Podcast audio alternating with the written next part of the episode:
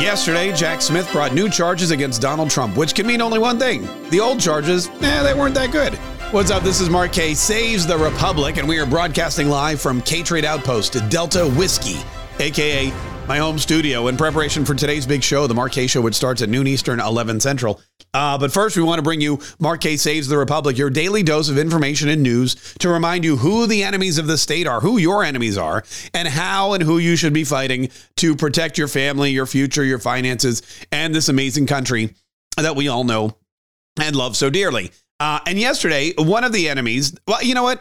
And I, I mean, yes, it's an enemy, but basically, you know, there's two tiers of enemies. There's the masterminds uh, that sit atop of the criminal pyramid, like Joe Biden. And again, I'm not calling Joe Biden a mastermind by any chance, but he is he is the linchpin in this case. He's sitting up there and he's the one that can sign off on all of the orders and the weaponization charges and this, that, and the other. And then you have the henchmen. You know, you've got the foot soldiers, the ones who go out there and do the bidding of the big guy. And uh, one of the henchiest of henchmen is Jack Smith. Jack Smith brought these 37 charges. You may remember the violations of the Espionage Act of 1917 against Donald Trump in Miami. Then it got moved to Fort Pierce because they didn't think they could get a fair trial in Miami. And uh, now, yesterday, a couple of things happened. They added some charges to Trump's docket and they brought in a third now defendant. You may remember uh, Donald Trump's personal valet, Walt Nauta, was also charged way back whenever the charges originally came down. Now there's another. There's another one. A Carlos de Oliveira, a maintenance supervisor at Mar-a-Lago, was charged Thursday. Uh, court documents say Carlos de la de Oliveira was a um, uh, denied that he was involved in moving boxes. Never saw anything. Never saw anything at all. Uh, he says that he helped Donald Trump move and hide boxes, I guess, from federal authorities, and there's an obstruction charge and yada yada yada. Uh, the uh, in the charges that were added to Donald Trump include now obstruction of justice.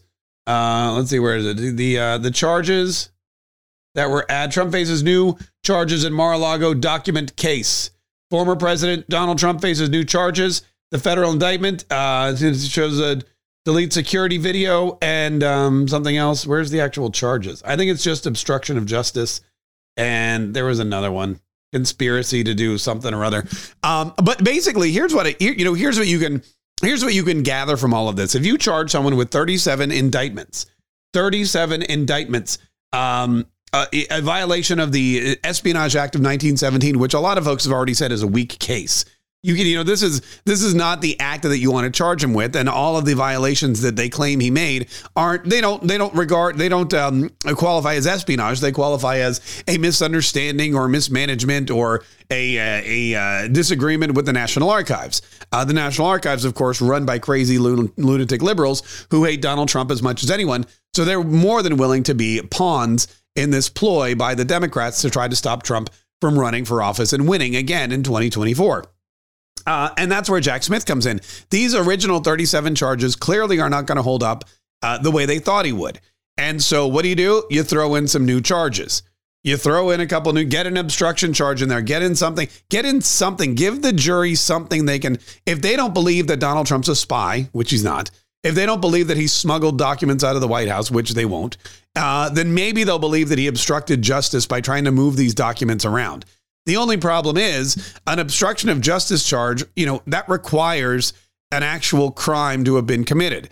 And the moment that a jury decides or anyone decides that these documents were not top secret or that Donald Trump didn't do anything wrong or that he had actually declassified them or had the power to declassify them, there's no longer a crime. And you can't be charged with obstruction unless there's a crime to have obstructed justice from. I mean, justice can't be served if you never did anything wrong in the first place. Uh, so to me, it appears that this loading on of new defendants and loading on of new uh, new criminal charges is Jack Smith and his team going. You know, we uh, none of this is going to work. Yeah, like you don't you don't go out and get new sneakers unless you have holes in your old ones. Unless, of course, you're a sneakerhead, in which case you're getting new sneakers all the time. But you know, you're you don't go out and get a new car unless your other one just won't get you where you need to go. And apparently, Jack Smith's car Again, unless of course you're rich and you have a lot of money and you, you like cars. But Jack Smith's car is not going to get him where he needs to go. So he's got to try to find some other vehicle.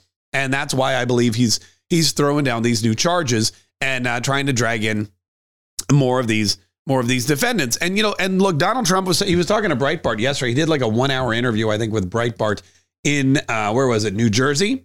And here it is, Bedminster, New Jersey. Former President Donald Trump told Breitbart News exclusively here on Thursday night that special counsel Jack Smith's latest action, a superseding indictment bringing more charges against him, is harassment.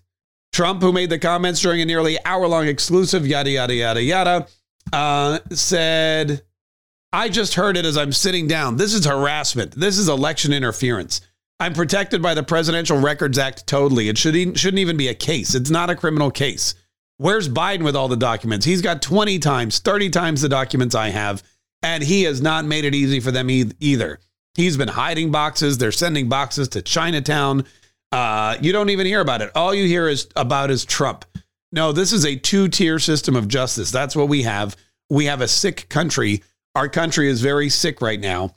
We have a failing nation, and it's a very sad thing uh, to watch. And he went on and on and on, and he attacked Jack Smith, and he basically said, "Look, this guy is uh, this guy is, is basically working with Joe Biden as, like I said before, a henchman." And his job is to do the bidding, do the legal bidding that it would take for Donald Trump to be thrown in jail or disqualified from running. That's where this January 6th indictment and everything else is coming from. Now, speaking of the January 6th indictment, there is no January 6th indictment, which was kind of a weird thing. We heard that there was a target letter. Donald Trump announced they sent me a target letter two weeks ago. And a target letter means you're the target of a uh, grand jury indictment. And this grand jury indictment is going to come down, and it means we're going to drag you into court and we're going to handcuff you again or fingerprint you and take your photo. And then you're going to be have to go back and say not guilty. And then we're going to have to set a trial date. It's a very, it's a very, it's a very, you know, just we all know. I mean, we all basically know how it works these days. Um, and so what happens is all of this stuff is going on, and we thought this indictment was going to come down this week, and we thought that for a couple of reasons. Number one, the target letter. Number two, the other reason was because the grand jury meets this week. Uh, yesterday, Donald Trump's attorneys met with the Department of Justice attorneys. They met with Jack Smith prior to the grand jury getting together, and everyone again thought maybe there was going to be an indictment. Uh, another reason we thought there was going to be an indictment is because all the news this week has been about Joe Biden and Hunter Biden and Hunter Biden's botched plea agreement and how Hunter Biden is no longer getting the kid glove special silver spoon treatment that he's been used to getting. And how Joe Biden and the whistleblower reports and everything else that's going on in, in Congress may be this close. And if you're listening to the podcast, I'm holding my fingers very, very close together. Like you can barely see any light between them. He's this close to an impeachment hearing or an impeachment inquiry, rather, rather in the House of Representatives, which is never a good thing because an impeachment inquiry most likely will lead to an impeachment proceeding, and an impeachment proceeding, good Lord willing, will lead to an impeachment of President Biden. And that all is, of course, coming up uh, in an election year, 2024. So while Donald Trump is fighting these indictments and these bogus charges all over the country in New York and in Washington, D.C., and probably soon in Fulton County, Georgia, uh, Joe Biden is going to be fighting this indictment. Uh, of, I'm sorry, this, these indictments of his son and also the potential impeachment of his own presidency. And because all the all the attention has been on Joe Biden and Hunter Biden this week, we naturally assumed they're going to indict Donald Trump because that's what they always do. They always go back to Trump. They always say, look, we got to get the heat off of our guy. We got to get the media talking about something else. Let's indict him. The indictment didn't come, though. Donald Trump has not been indicted in causing an insurrection or riling up people to go attack the Capitol or any kind of crime against the United States of America. That indictment hasn't yet come. And that means that, well, let's see, we had the grand jury meet on Tuesday and Thursday of this week. I don't think they're meeting again until maybe next week. So this indictment is not going to be as quick, uh, cut and dry as we thought it was. And that means maybe they don't have the evidence, maybe they don't have the testimony, maybe they're still looking for different pieces. Um, and that's another reason why I believe they added these charges on to Donald Trump's case. They couldn't indict him, so they threw on some more charges. And today, that's what everyone's talking about instead of Joe Biden and Hunter Biden and the Biden crime family. Which brings us to uh, which brings us to where we are um, this morning. Anyway, we'll have more on that. Like I said uh, during the Mark Kaye show uh, at noon Eastern, eleven Central. Plus, it is the uh, it is the final day of our um, um it is the final day of our uh, twelve days. Of, I'm sorry, our Christmas in July which is again, I can't believe I can't believe how I can't believe how crazy fast this whole thing has gone. 10 days, I blinked and it was all over. But we appreciate all of you and your support. Uh, one other thing I wanted to point out, and this is something that we've been, you know, it, it's really interesting and it's really bizarre, and I don't know why this happens. Uh, maybe it's the state of Florida, maybe it's a curse, maybe it's mismanagement, whatever. But we talk a lot about Jeb Bush um, because Jeb Bush was the last governor of Florida who ran for president unsuccessfully. Jeb Bush was supposed to be uh, almost a shoe in for the the candidacy because he ran the state of Florida. He's a Bush. His brother was president. His daddy was president. Jeb Bush never became president thanks to Donald Trump. And it seems like there might be a, a, a you know like history repeating itself a little bit with the Ron DeSantis campaign. In fact, Yahoo News, I'm sorry, the Miami Herald wrote a headline Is DeSantis headed down the Jeb Bush campaign path of 16? How they are alike and not. And I won't read you the whole article, but uh, it, it does go through one by one by one some of the similarities and some of the differences between Ron DeSantis and Jeb Bush. Um, for example, they both have a ton of cash. And as we've seen, cash does not equal votes, cash does not equal support. Bush and DeSantis were fundraising juggernauts. Bush's super PAC raked in 100 million in six months, and the campaign brought in over 11 million just 16 days after Bush officially announced.